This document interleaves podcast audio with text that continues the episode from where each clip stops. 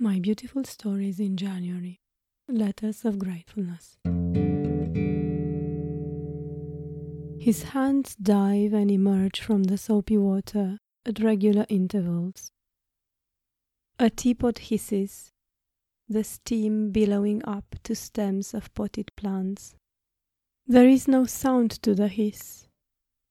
The air is filled with radio waves. This time it's David Bowie's Space Oddity reverberating in the kitchen.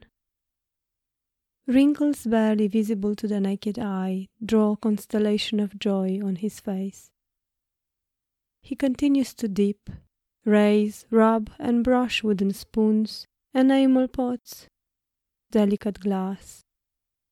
They come out refreshed. Is what I spy on their sparkly faces an attempt at borrowing some of his infectious joy. Thank you, soapy water, for being extra soapy that day. Thank you for making me notice. I have since aspired to find a way of rejoicing washing up as much as my husband does. Yours, Alex.